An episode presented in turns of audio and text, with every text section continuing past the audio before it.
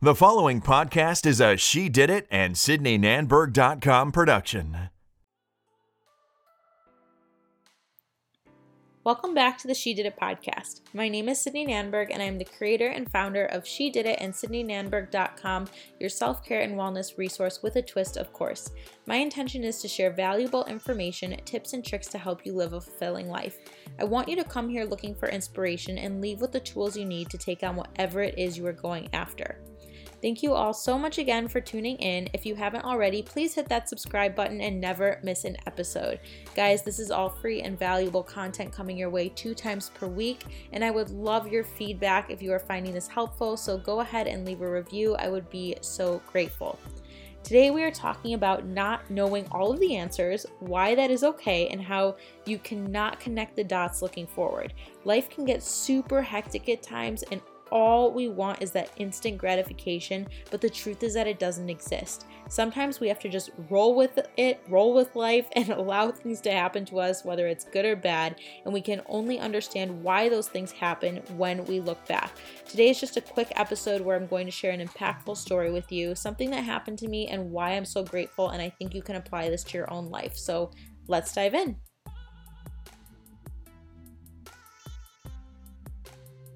So before I became an entrepreneur, I quote unquote entrepreneur because everybody's trying to be an entrepreneur these days, right?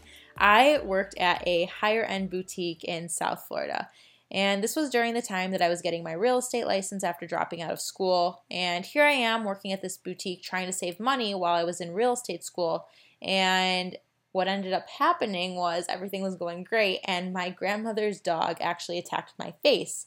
I got a little bit too close. Um, they didn't realize. I think my grandmother was telling me that the dog had a brain tumor. This was five years ago, um, and it just kind of snapped and it grabbed onto my upper lip, and it just really wasn't pretty. Um, and I obviously couldn't go into work. And the manager didn't believe me for whatever reason that this event actually took place.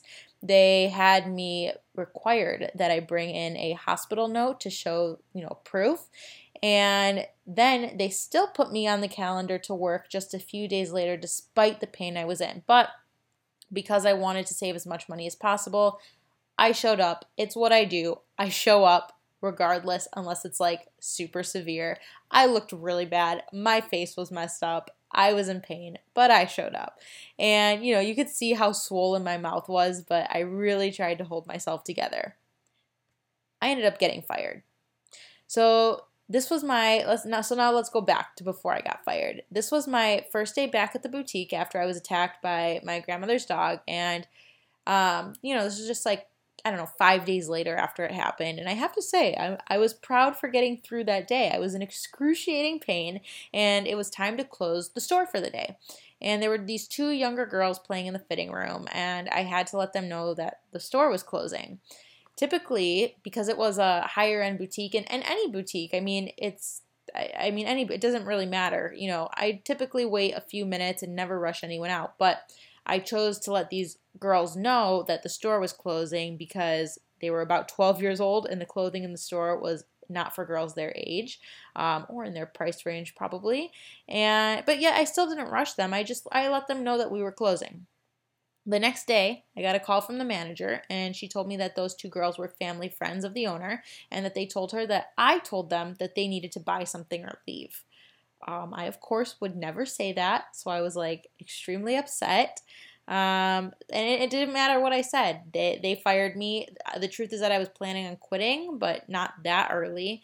Um, and it felt really bad. I'd never been fired before from a job, so I was really hurt. Like, no one likes rejection, especially when you put so much effort into doing the best job you could. I built really good relationships there. And so for one incident to happen, you know, it, it just didn't feel good. And I kind of assumed at the time that, you know, because I was also in real estate school and they knew that I was going to quit, it just like, it was maybe like good timing. I, I really don't know because I didn't have bad relationships there, but this this was a weird situation. So I was hurt, you know. I at the time I just didn't understand.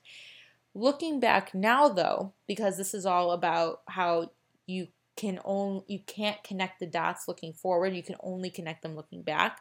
I realized a few things. One, After getting fired, I was able to focus my energy on studying for my real estate license, which resulted in less stress. I not only had more time to study, but more time to read about the industry and how to best market myself, and that really benefited me later on.